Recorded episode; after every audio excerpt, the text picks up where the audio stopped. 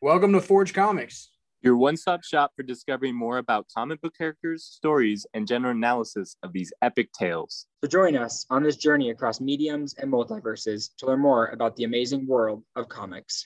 I'm Trey. This is JoJo. And I'm Petey.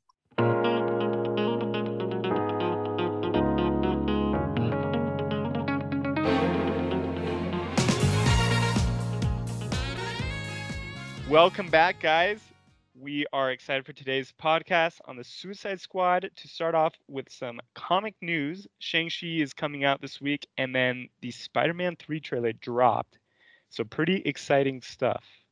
And the My Hero Academia movie is coming out. It is the third movie. It'll probably be self-contained and have no impact on the anime or the manga, but that's okay. Still going to watch it. Still going to probably cry.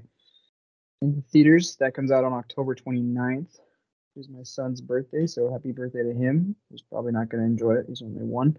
And then also releasing later, either later this year or early next year, is a Marvel video game on all major consoles called Midnight Suns, and it is a tactical RPG, which for those of you who are familiar with the genre, that is similar to XCOM, and for those of you who are not, they probably won't like this game.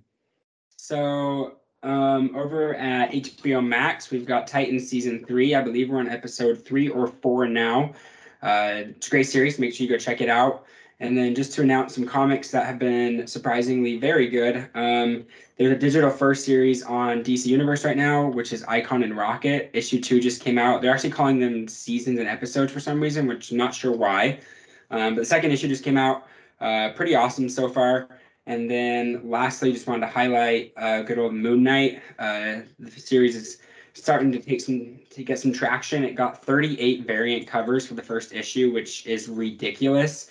And you get those crazy fans who are trying to collect every variant cover. So 38 times by 4, you do the math. And then for the same story, 38 times with a different cover. Moving on, issue 2 comes out, and issue 2 just came out. Sorry. And it's pretty good, too. So be sure to check out some of those series. PD trying to rush through that segment so nobody makes fun of him for probably buying half of those. I didn't buy any of the covers except for not one of them. Thank you very much. He's like, I know what 38 times 4 is because I just had to explain it to my wife. No, I only bought 30 of them, I promise. So on this episode, we are continuing our talks with the theme of redemption arc. So last time we talked about Eddie Brock, who more or less is considered an anti-hero. And so his redemption arc is going to look obviously a little different than this one because we are talking about the Suicide Squad. And with the Suicide Squad, these guys are basically straight up villains, except for maybe you could argue Rick Flag. Maybe Amanda, depending on where you stand with that. But... so let's kind of go into it. So what we read was Burning Down the House, which was just a 5-part series. And so let's just kind of do a summary here. So after the events of Justice League versus Suicide Squad, the squad has demanded a shore leave, and even Rick Flag thinks it's a good idea. Amanda Waller is on suspension, leaving Harcourt in charge. So Harcourt is kind of... she's another character, and she takes over Amanda Waller's position. While the squad is in New Orleans enjoying their very rare time off, so Floyd, Deadshot, is visiting his daughter, and Amanda Waller is shot and killed. So I guess the main villain in this is a character named Rustam. Don't really know how you pronounce it. Probably doesn't really matter. Rustam.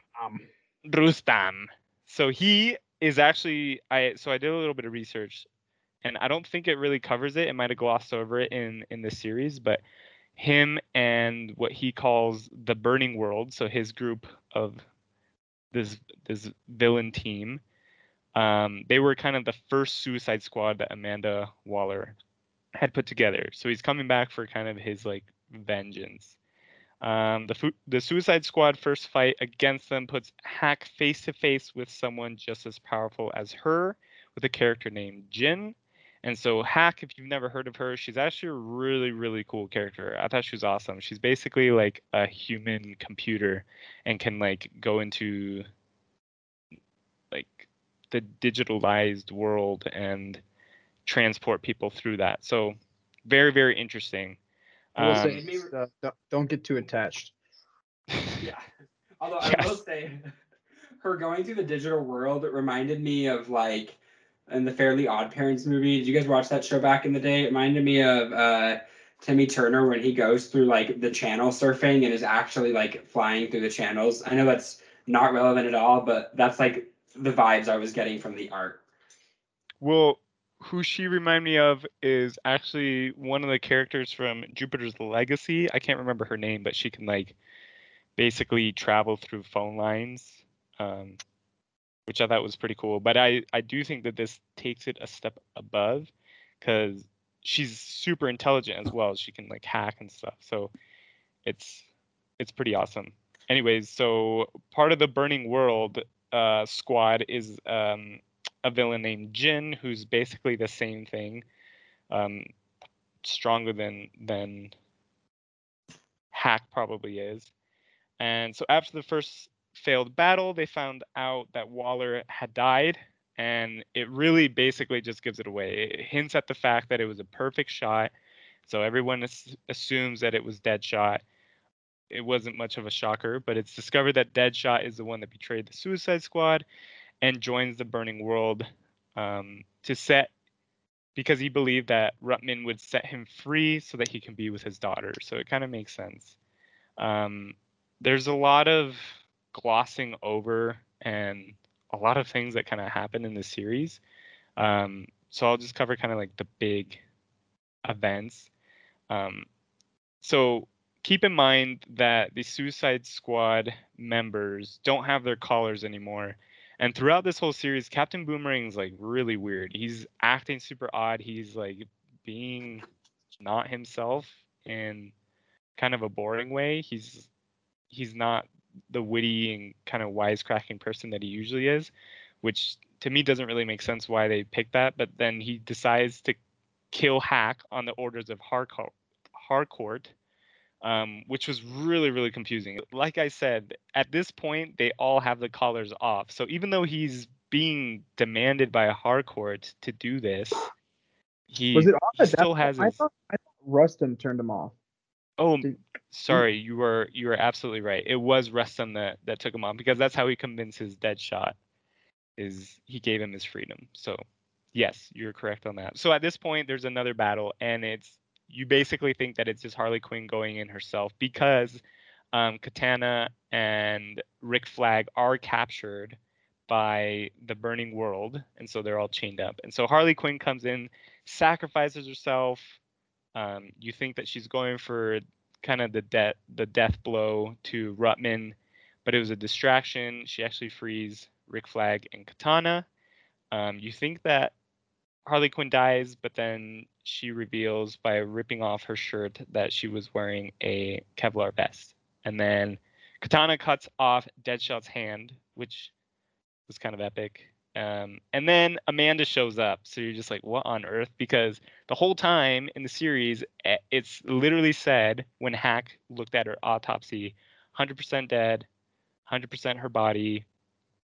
There's no way that it's not her. She's dead for sure. So she shows up, and lo and behold, you find out that Deadshot didn't kill Amanda out of betraying her and joining the Burning World. He was actually ordered to shoot her by Amanda herself so that he could be a mole in the Burning World. So then you're thinking, why so much chaos? For what reason would Amanda need to kill herself and put Deadshot in this mess and basically kill a lot of innocent people?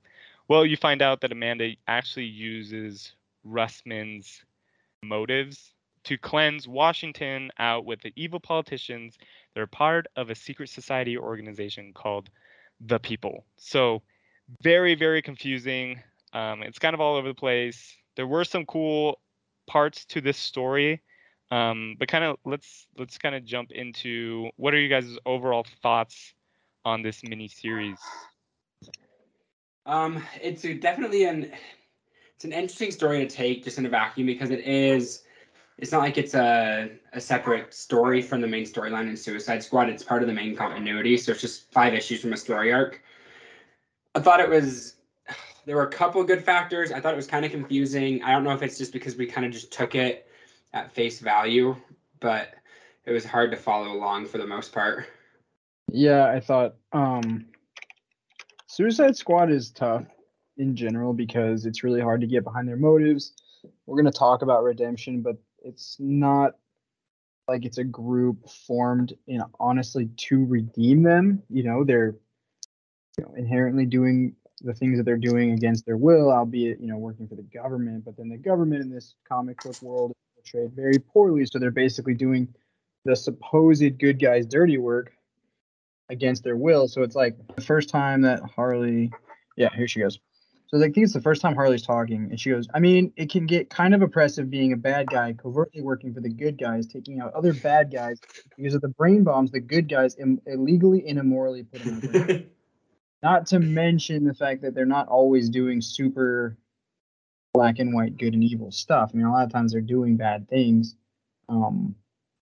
that's just classified as good because it's for the good of the United States. And so at the end of the day, I read this and I the one person I found myself pulling for, the two people I found myself pulling for, one ended up dead and the other one killed her. So I didn't really care about anybody else. I mean, we watched Killer Croc, who seemed like a kind of a gentle soul despite eating a lot of dead corpses. Just, I don't like anyone on the team, so I'll probably never like the Suicide Squad that much. See, it's funny you say that, because I'm different, because there's a few characters I like on the team. Like, I think Deadshot is really interesting. I think his portrayal in this is fine. His portrayal, honestly, one of my favorite portrayals of him is actually in the Arrowverse, with their version of the Suicide Squad. They really lean into the fact that Floyd Lawton does all this for his daughter, and he's trying to redeem himself because of his daughter. So I do like the Suicide Squad. I think there are some cool characters. I think Katana is really cool. She's actually usually more of a hero too. She's not a villain. Yeah, her and I will say I like her. I do like her and Rick Flag, but they're not really. They're not. To really me, villains. They're not really part. They're not villains. No, they're literally basically government employees. But they're not really part of the Suicide Squad that I think of. Yeah, but I mean, it's hard because the Suicide Squad it's like the Justice League. Every member who's questionably gray is going to be on it at some point, and it just so happens that right now they put Katana on it. So I do think it's worth exploring the Suicide Squad. To kind of open up one thing in the discussion that I want to say, I think the one thing that the Suicide Squad does offer is the fact of, by bringing bad characters, making them do bad things for good people who don't want to do them, it does make you start to question the morality of what's good and what's bad, which I think that offers some good exposition. And I think that's what the Suicide Squad's trying to do, is make you think a little bit more about what is good and what is bad. What does that mean? What does it mean to be a hero? Which is a separate conversation from what is the scale of an anti-hero to a villain. I think it really is trying to decide, does having bad morals but doing good things qualify you to be a good person or not? So I think there's some good exposition that you can do with the team, and I think it's still worth exploring and talking about for sure. So from my perspective and from what I see is, especially when we're comparing it to Thunderbolt, which we had read earlier on, Suicide Squad seems to just have more pure evil villains. I guess not pure evil, but more established villains than I would say the Thunderbolts does. Thunderbolts seems to be a mix. There's even like heroes that are taking the lead of the team. And as you guys mentioned with Katana and Rick Flag, I guess you can make the argument for Suicide as well.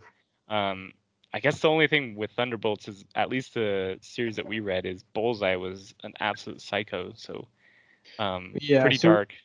The Thunderbolts, and I think it is hard to talk about these teams because there are, like Pete said, there's so many iterations that it's hard to lump them all in one. I just read a 23 plus issues of Thunderbolts that's comprised of Red Hulk, Elektra, Punisher, Agent Venom, which is Flash Thompson, and Deadpool. And at that's the original iteration, I believe, of the Thunderbolts. And the intention was, similar to X-Force, take the heroes who are willing to get their hands dirty and get the job done for real. You know, okay, Cap's not willing to kill anybody, and Batman's not willing to kill anybody, so the evil is still running around. All right, we're going to go actually put a stop to it. And I actually really appreciate the teams in that sense.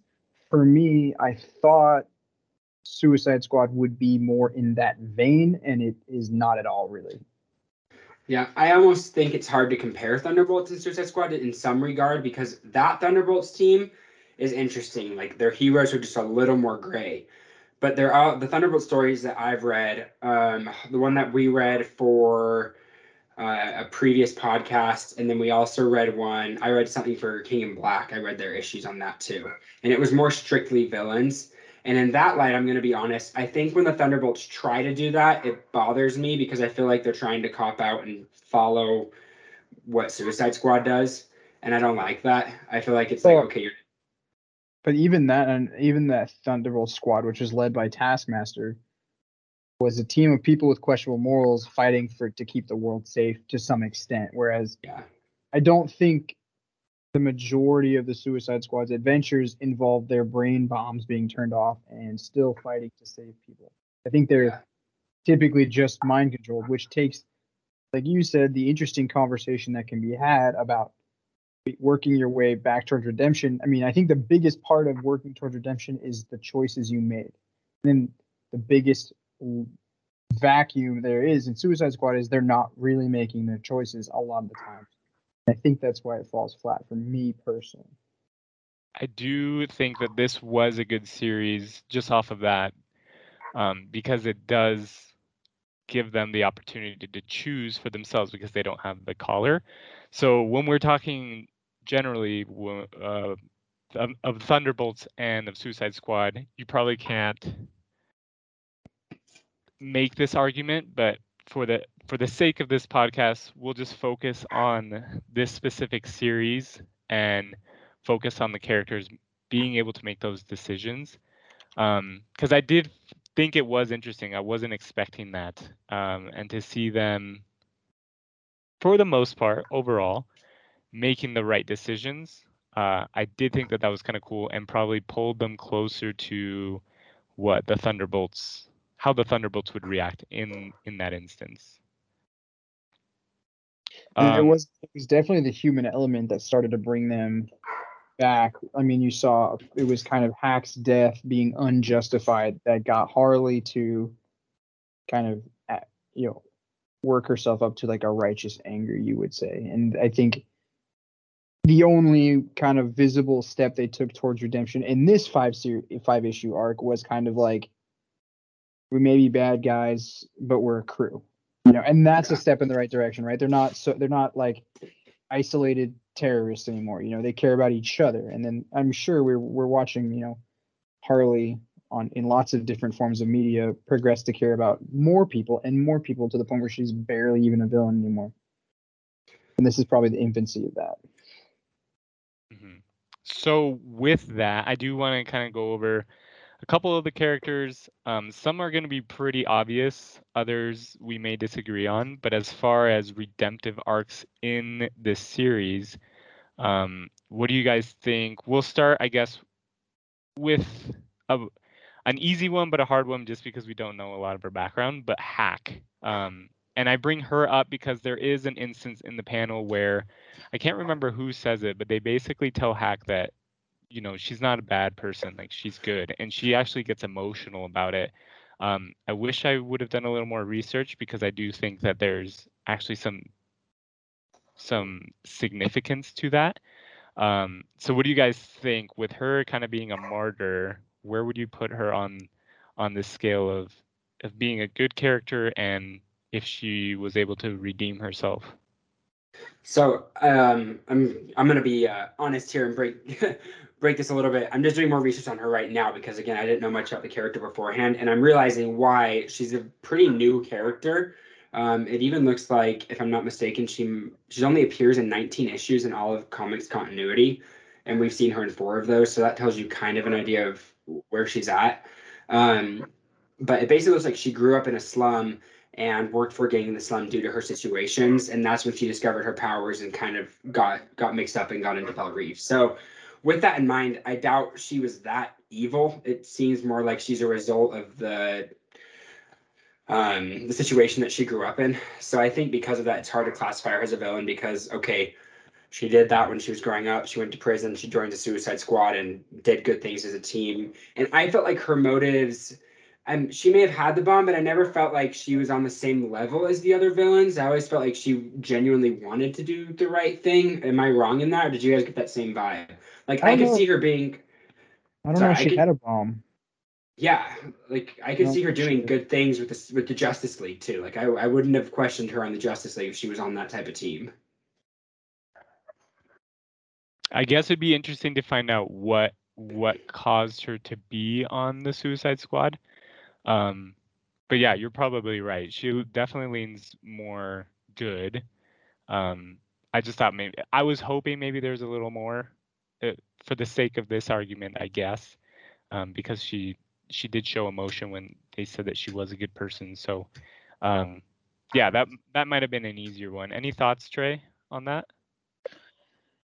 Yeah, I mean, I haven't done the requisite research, but I don't think she was on the Suicide Squad so much as she was like Harcourt and, you know, kind of managed it. I mean, she seemed to be given more free reign. She, you know, was injured in that attack by Jin, and then Harcourt was like, hey, you know, you need to take it easy. Why don't you go rest? You know, she was basically a drill sergeant with everybody else, and she's like, hey, well, you need a break. Why don't you go take a break?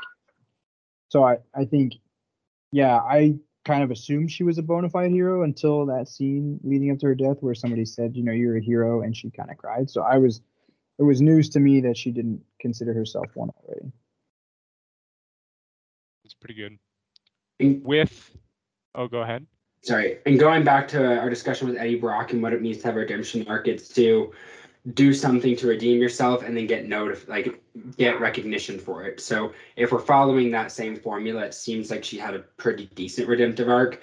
Again, it's one of those cheap ones because then she dies, which is like, oh my gosh, can't you just let people redeem themselves and then just keep living? Like, I hate the whole deathbed repentance idea of it all, but at least she did get her redemption. True, yes. Now, we'll go more middle ground on this one with Deadshot and Harley, because I feel like they're very similar. They have a very similar path arc in this series. Specifically Deadshot, because you do, for the first half, or I guess more than the first half, you do get the sense that he is a traitor and he betrayed the team, but then you find out that he was actually doing it on the orders of Amanda. And then you also get the touch of his personal life with his daughter. So where do you guys see him in this? I thought it was kind of interesting in kind of a very much a Knives Out kind of trying to throw you a curve, then trying to uncurve it by throwing you another curve. I liked it in concept, except there was nothing to go off of to kind of solve that on our own.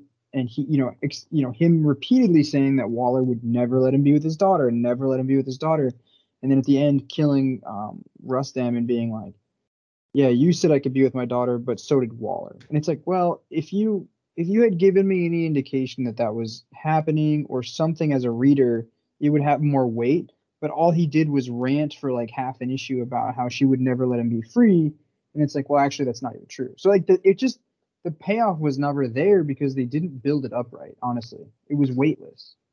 It was just a big gotcha thing where you weren't given any of the tools with which to work with, and you're just like, oh, well, this is exciting, I guess. Like, I don't know. I mean, there's no meat here. I think they missed it, like what you're talking about, because they talk about his daughter, which with Floyd Lawton, that's how you're going to get people to relate to him, is talk about how much he loves his daughter and talk about how much he wants to be with her. And I felt like they tried to do that, but it goes back to that same idea with the narrative that they kept telling you how much he wanted to be with his daughter instead of like showing you why he wants to be with his daughter. Like, why don't you show them in a flashback? Why don't you show them together having more moments? And so you start to feel like, okay, I want this relationship to be resolved.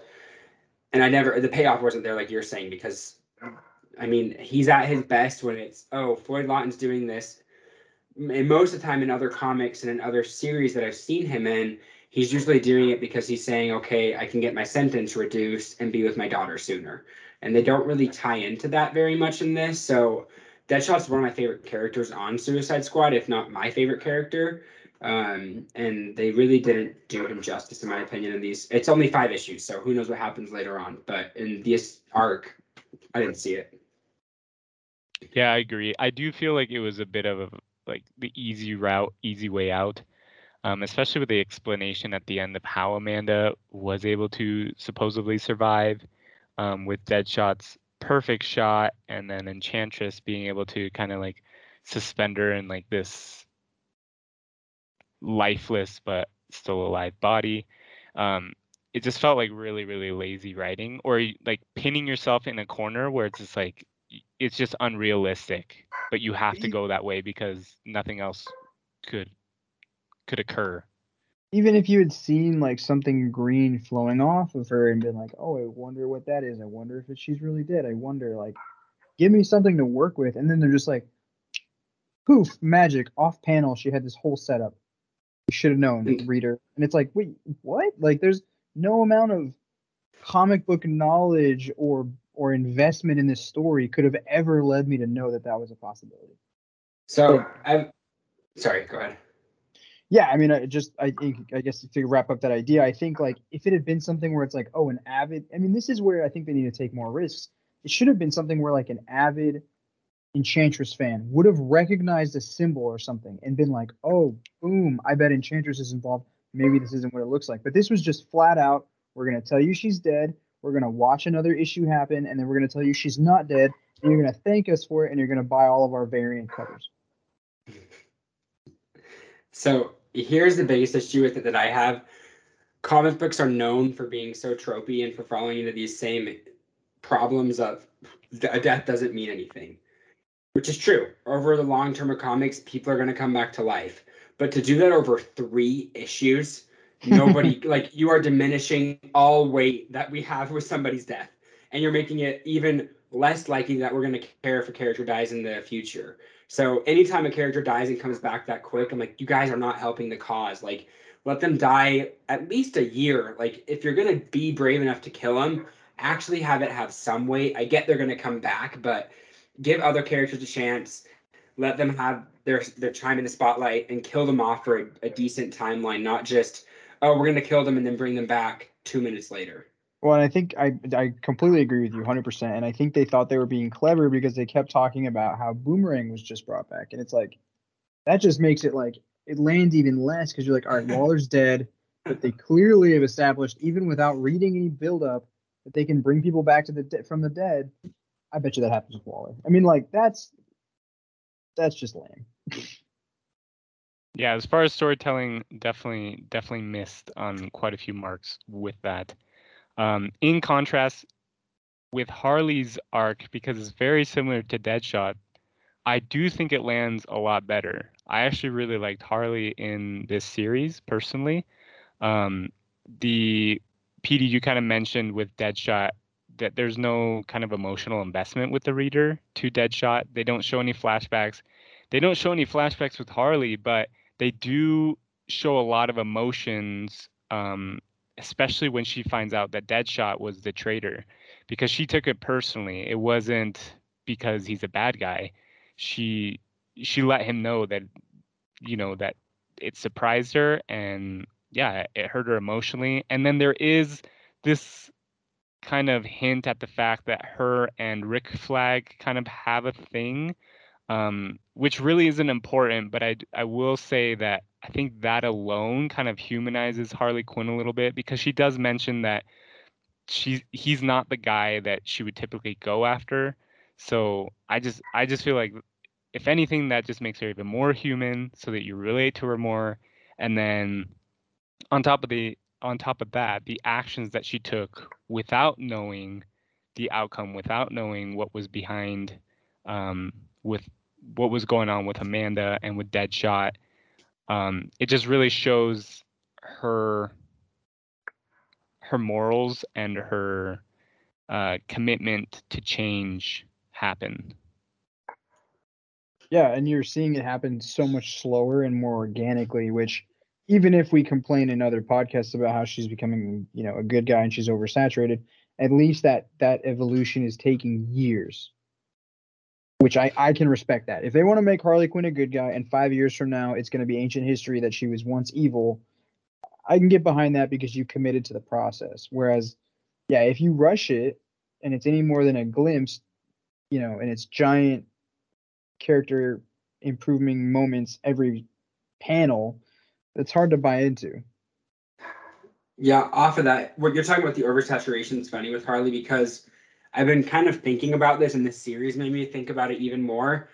When I think of oversaturated characters and we talk about Batman and we talk about the Joker, characters like that, it's like the Batman when the pearls fall off of his mother's necklace, right? Like that scene is, we don't want to see it anymore. We don't want to see Uncle Ben die in Spider-Man. And so you get these oversaturated characters. And what I'm getting at with Harley that's interesting is every time I see her in something, though, I still enjoy it. Like everything I've seen Harley in the past 2 years, even Birds of Prey, which didn't do great, I thought Harley did a good job at it. Like there's some good scenes in it. Obviously, her show on HBO Max and DC Universe did great, still doing great. Her series are doing well. So it's funny because I agree that she's oversaturated, but I'm still there for her stories. And I'm still there for a lot of what's going on. And this honestly just confirmed that. It made me question my own critiques of her in the past because I like her a lot. I think she anchors this story. And she really cares about people. Like the way she reacts about Hack's death, you can tell that she genuinely is hurt. Yeah. I'll say you convinced me a little bit. I'll walk back some of what I said about Harley because she is. I do also enjoy her, even though I think she's everywhere. But yeah, no, I mean, you're right. I enjoy it. I do think that she, while she's flawed, she definitely cares about people. And that's probably why she will come to redeem herself. So yeah, consider me convinced. I'm going to dress up as Harley for Halloween next year. Never mind. I don't want to convince you then. No, you win. You're right. You got it. This is your gift. My gift to you. Oh, boy. Yeah, I definitely agree. And then to go on the other side of that spectrum, with Amanda, she is a government agent. She puts these collars on villains. So there's kind of this gray area attached to where Amanda may fall on this spectrum because you can make the argument that she's doing the greater good for the country or the people around her, but her actions are very unethical, obviously. So what are you guys' thoughts on Amanda? And specifically in this series, the way she went about it, especially because she was totally okay with the ramifications of this Ruttman and his group killing innocent people, including politicians, good leaders. What are you guys' thoughts, I guess? Well, okay, actually I have an intro question. Is Amanda Waller offering shortened sentences or freedom or anything for their service? Yeah, so the part of the Task Force X is that they will get shorter sentences. Okay. I'm a little bit more on board with the entire thing if that's the case. I wasn't 100% sure. All I remembered from either panels or the movies was kind of her threatening to blow their brains up or give them the chair or extend their sentence. So I didn't realize that a potential shortening of that was on the table. I'm a little bit more on board with it in that sense. She is... I texted PD. She's like Cecil. If you removed most of the personality and really any visual struggle with the morality of what she's doing. And I think that's just another point in Invincible's column for me, whereas you've got Cecil using people that he knows are bad to do the greater good, and he struggles with it. And you get panels with that, and you get conversations with that, and you get him openly acknowledging that he has sacrificed his own morality to protect other people. All I get from Amanda Waller for the most part is just an extreme arrogance.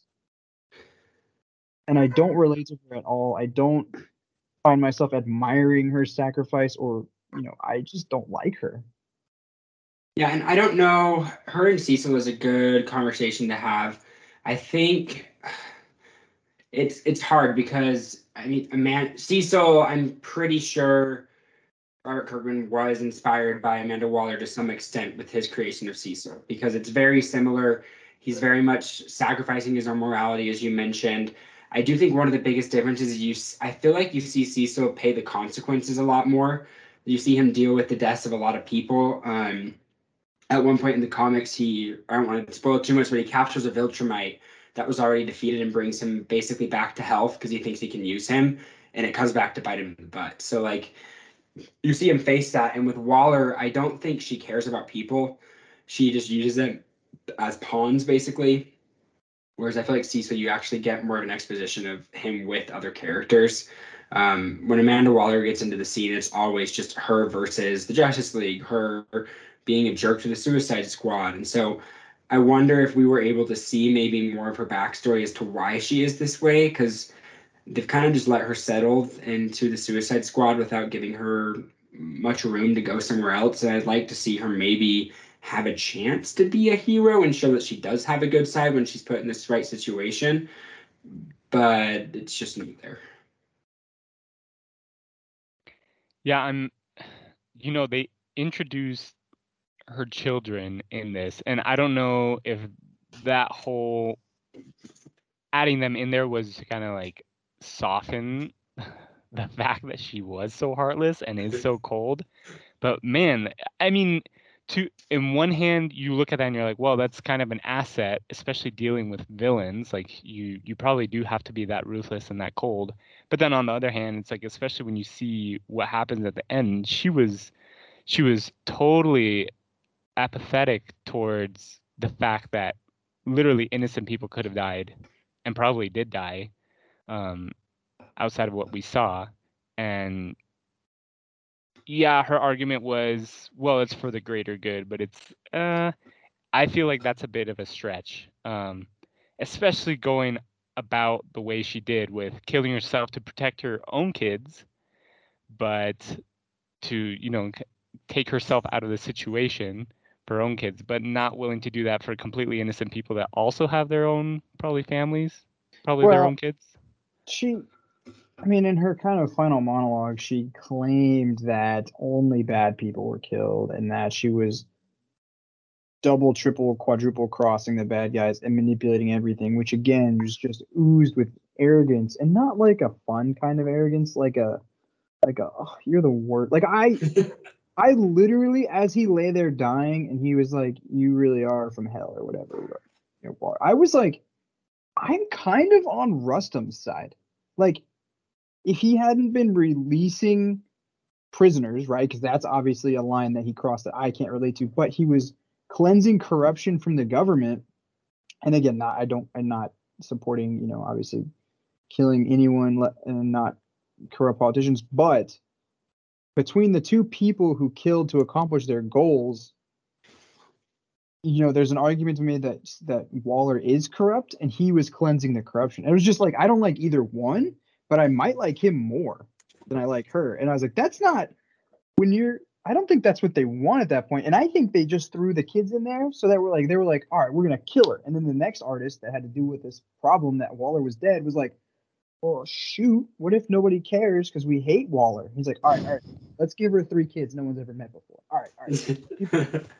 She has kids. She must not have been a horrible human being. I was like, well, that's not true. It didn't change anything for me. So would you guys say that Amanda is the most evil character in this series?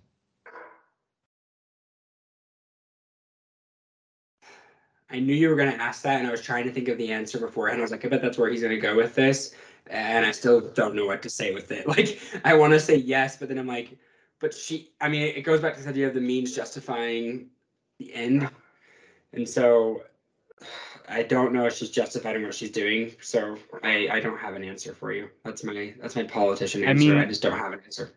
she does have Zod, and she's going to, the last we saw, she's going to Lex Luthor. I don't know if you guys know what comes next. So Lex is a weird one at this point too, because at this point in comics, Lex is actually he's working with Superman a lot. He has like an Iron Man-esque suit with the Superman symbol on it, so that's even weirder right now. Zod keeping him hostage and using him is that's pretty bad. So to your original question, she's really close to being the most evil, but considering we got no motive behind anything that Harcourt did, I would have to say she's probably the most evil.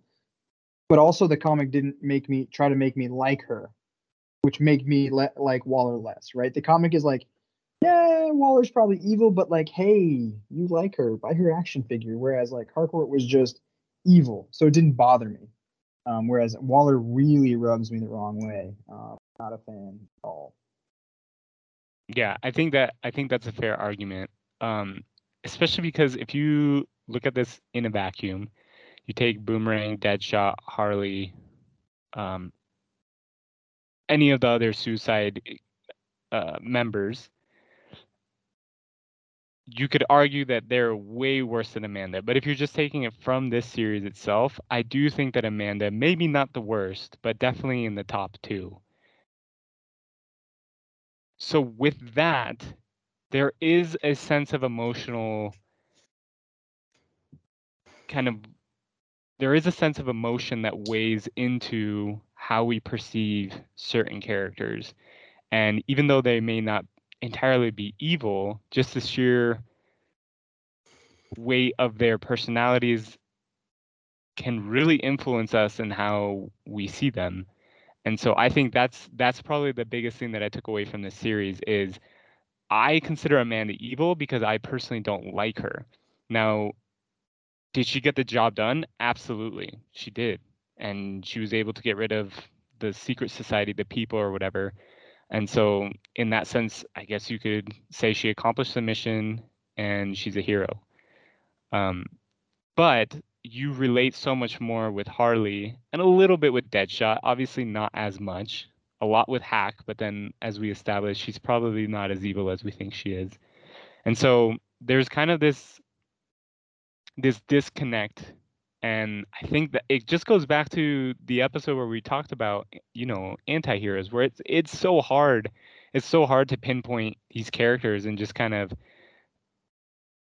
pin them down to one kind of label, or that they sit on this scale 100% of the time. It's not necessarily true. So kind of transitioning from that. So obviously, as we're having this conversation, especially with Amanda, there is this appeal of, and the Suicide Squad, obviously, there is this appeal of having villains acting as heroes, right? I do think, even though this, for me personally, and I think you guys would agree, this wasn't my favorite series to read, I do think that there were certain elements in it, like Harley, that I did enjoy, and that kind of made me look at this conversation a little differently. So what do you guys think is the appeal in general of having villains acting as heroes? And are there any examples that you guys can think of and why they work so well, or maybe why they don't work so well? I think it comes back to a lot of what we talked about with anti-heroes being more relatable. And while Harley Quinn isn't, I don't think a lot of people look at Harley Quinn and think like, oh yeah, I have, a lot of the same issues she does. But by being flawed, we relate to someone who we either feel is similar to us or we feel we're better than. And I think by saying, oh, Harley is a way worse person than me and she can redeem herself, we see, we subconsciously make a similar comparison and like, okay, I too can start making better choices and be redeemed. Plus, if it's a likable character, we want to see them turn it around, and they can tease us with it over a very long period of time and sell us a lot of comic books. Yeah, I think the appeal for me comes into play more when it's, I don't like it when the villain flip-flops to good and then back to evil, because I think we see that sometimes. What I find more appealing is when the villain and the hero work together to fight a common enemy.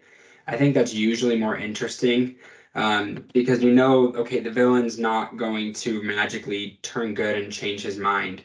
One of my favorite panels from this is actually in one of the Deceased series, which is basically an Elseworld where there's DC zombies. And it sounds ridiculous, but it's amazing. And there's a scene where Superman is basically talking to Batman about something, and then Lex comes up out of nowhere and starts just bawling and just says, like, how he goes up to Superman and says, how can we save our people? And it makes you think, like, okay, Lex wants to rule his people, but Lex still cares about his world and wants to figure out how to save them from this dark side virus that's taking over. And so that moment for me hit me pretty hard, because it was like, okay, it gives you more insight as to what these real motives are when you see a villain who will go against their power struggle or their desire to rule, basically, and is willing to work with their sworn enemy to do something they're usually not for, to accomplish something together because they have a common enemy or a common goal. I think that's when it really hits me hard, is because I'm like, yeah, that's cool. I don't have to worry about them trying to make it seem like Lex Luthor suddenly a good guy and had some magical change of heart, because this is comic. That's not going to happen. I appreciate it more when it's okay. It's just for the moment, but it gives you more of an idea of what these heroes are actually after and gives you more insight into what their goals are. Yeah, the actions fall within the scope of, like, what's believable for them.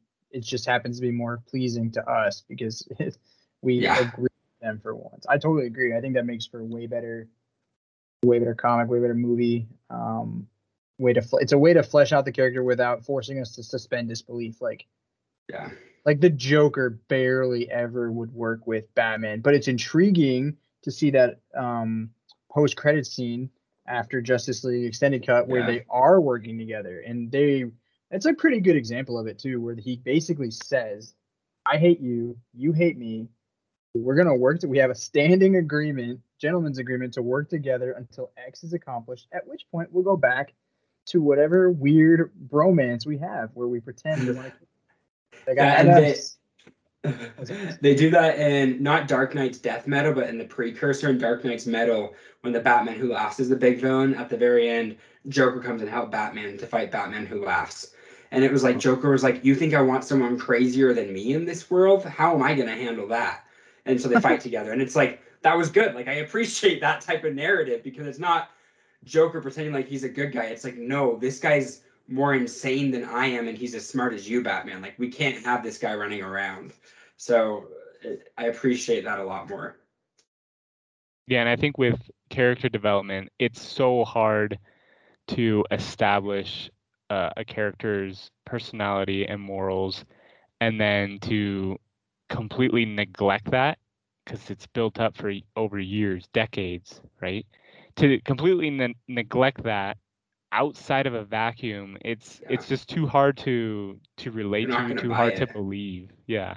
And so I do agree with you that I think the best kind of formula, I guess, for villains acting as heroes is when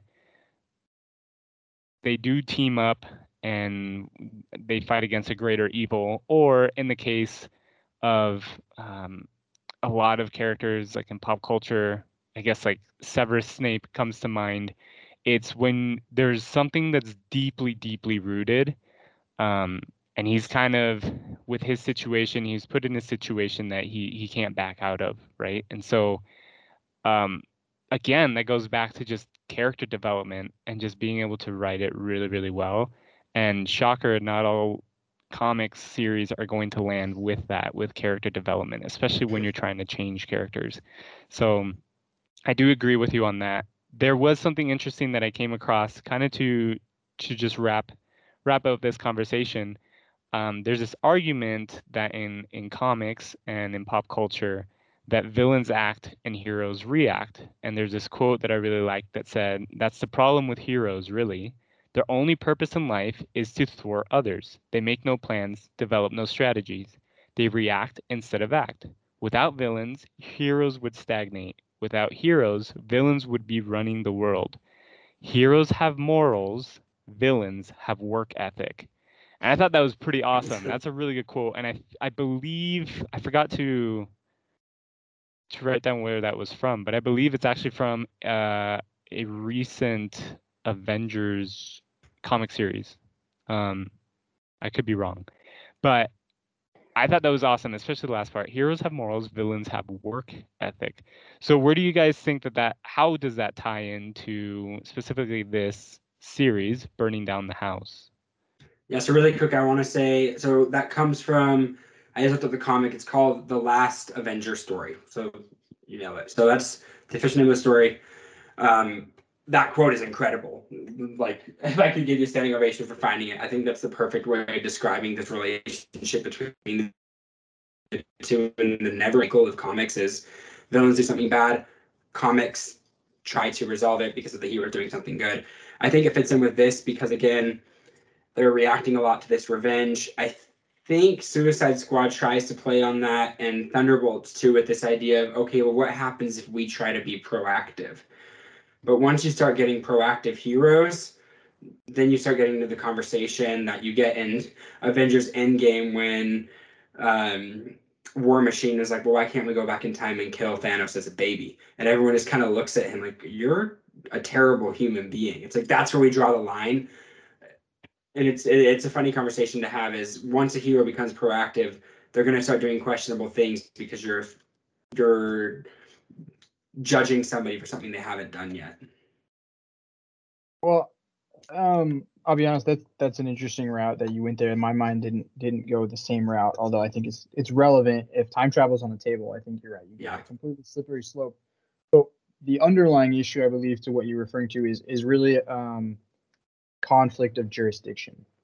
And I think we talked about this a couple of weeks ago, and I can't remember which podcast topic it was, but we talked about how heroes are reactionary and how they're just returning everything to the status quo. You break it, I fix it, then I go live my life until you break it again. And I think personally, and we don't need to fall down the rabbit hole of who was right in Civil War or not, but I think Tony Stark's approach to Civil War was an example of someone saying, okay, we're at the status quo, nothing's broken, let's make things better. And then you had people that said, no, that's not your call. You're not in charge. Who made you the boss? And I think that's completely valid because, again, they're just superheroes. They only get our trust when they're fixing something that we want to go away. And I think My Hero Academia is dealing with this in a super, super intense way right now, basically, where the manga is everything has hit the fan and nobody wants heroes anymore to some certain extent because they've lost their trust, and we only trust them to stop the bad guys. And then when the bad guys are gone and we can all go back to work, we don't want to see you again. Who are you? You're not the boss. I mean, you can't tell me what to do until you're saving my cat from a tree. So I think it's a flaw that they're reactionary, but I think society would dictate that that's the only way that they're allowed to operate. So with that, when a hero runs for office and is put in a mayor position, we see that in DC and in Marvel with like Green Arrow or Daredevil. Do you think now that qualifies them to be able to have more of a say in the conversation and actually being more proactive? Because I think what you and I are saying is on the same page of they just react to problems rather than being proactively trying to stop a problem from happening. One, if they're given that public office, does that now give them a right to have more of a say in what happens? I can't think of an example where someone was elected to a government position as their alter ego. Like, he was elected as Oliver Queen, so he didn't have jurisdiction as the Green Arrow. I'm personally more of a fan of some kind of like independent contractor agreement where Green Arrow is essentially licensed or authorized by Star City to work on their behalf. Now that gets gray because he may not agree with them, but if you had some kind of contract agreement, he can stop when he says, hey, I don't like where this is going. I'm going to end our agreement right now. And I think that does happen periodically in comics. I think that is one of the things that I like about Batman is he kind of does have that. It does get gray, though, if Batman wants to do something that the city doesn't approve of. So, again, you're always going to have that power dynamic. But I think the closer you can get to some kind of structure and agreement, that's the ideal. Yeah. So sorry if I can piggyback off of that really quick. So I agree with you. I think like you don't see Oliver Queen. You see him as the mayor, and you see Green Arrow still in the shadows. One thing I'm reading right now that's really interesting is a character I haven't read much about, but it's President Superman. I've been reading a little bit about him, and he's Superman, but he's also has this political position, and it gives them the power to be more proactive and to make these calls. But then the conversation becomes, well, now you're overstepping your boundaries and using your power to get into a power of politics. Like if Superman said, I'm going to be the leader of the world, no one's going to stop it. In Red Sun.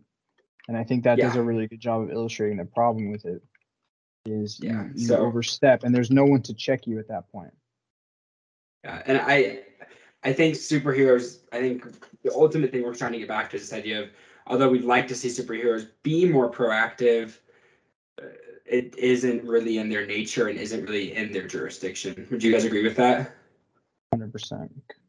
Yeah, it almost creates like this paradox, because then it's you can either be a hero and everyone's okay with you saving them when they need saving, but then it's like as soon as you become a politician, that's when you're actually almost restricted in what you're able to do as far as infrastructure and building up. So it definitely is an interesting conversation. So we just read a series with the Suicide Squad, mainly because the Suicide Squad movie came out. None of us have watched it yet, but I do think eventually when we do watch it, this will be kind of a good foundation to build upon and see how, because what I've heard is James Gunn just did an unbelievable job with the Suicide Squad, especially with such ambiguous and like pointless villains like Polka Dot Man, how he's able to pull something out of that you can relate to. And he could be the best character. Like I haven't seen much, but everything I've seen says that he's the character. Hey, James Gunn made me fall in love with a raccoon, a tree. I mean, if he can make me fall in love with an inanimate tree that can say 3 words, I don't put it past him to make me fall in love with a guy that can shoot polka dot bombs and stuff out of his suit. All right. Well, thanks, guys, for joining us on this podcast. We hope that you are able to take this discussion and learn something from it. Be a better person. Thank you. In the words of our hero, Sam Wilson, be better. And like that, the world changed.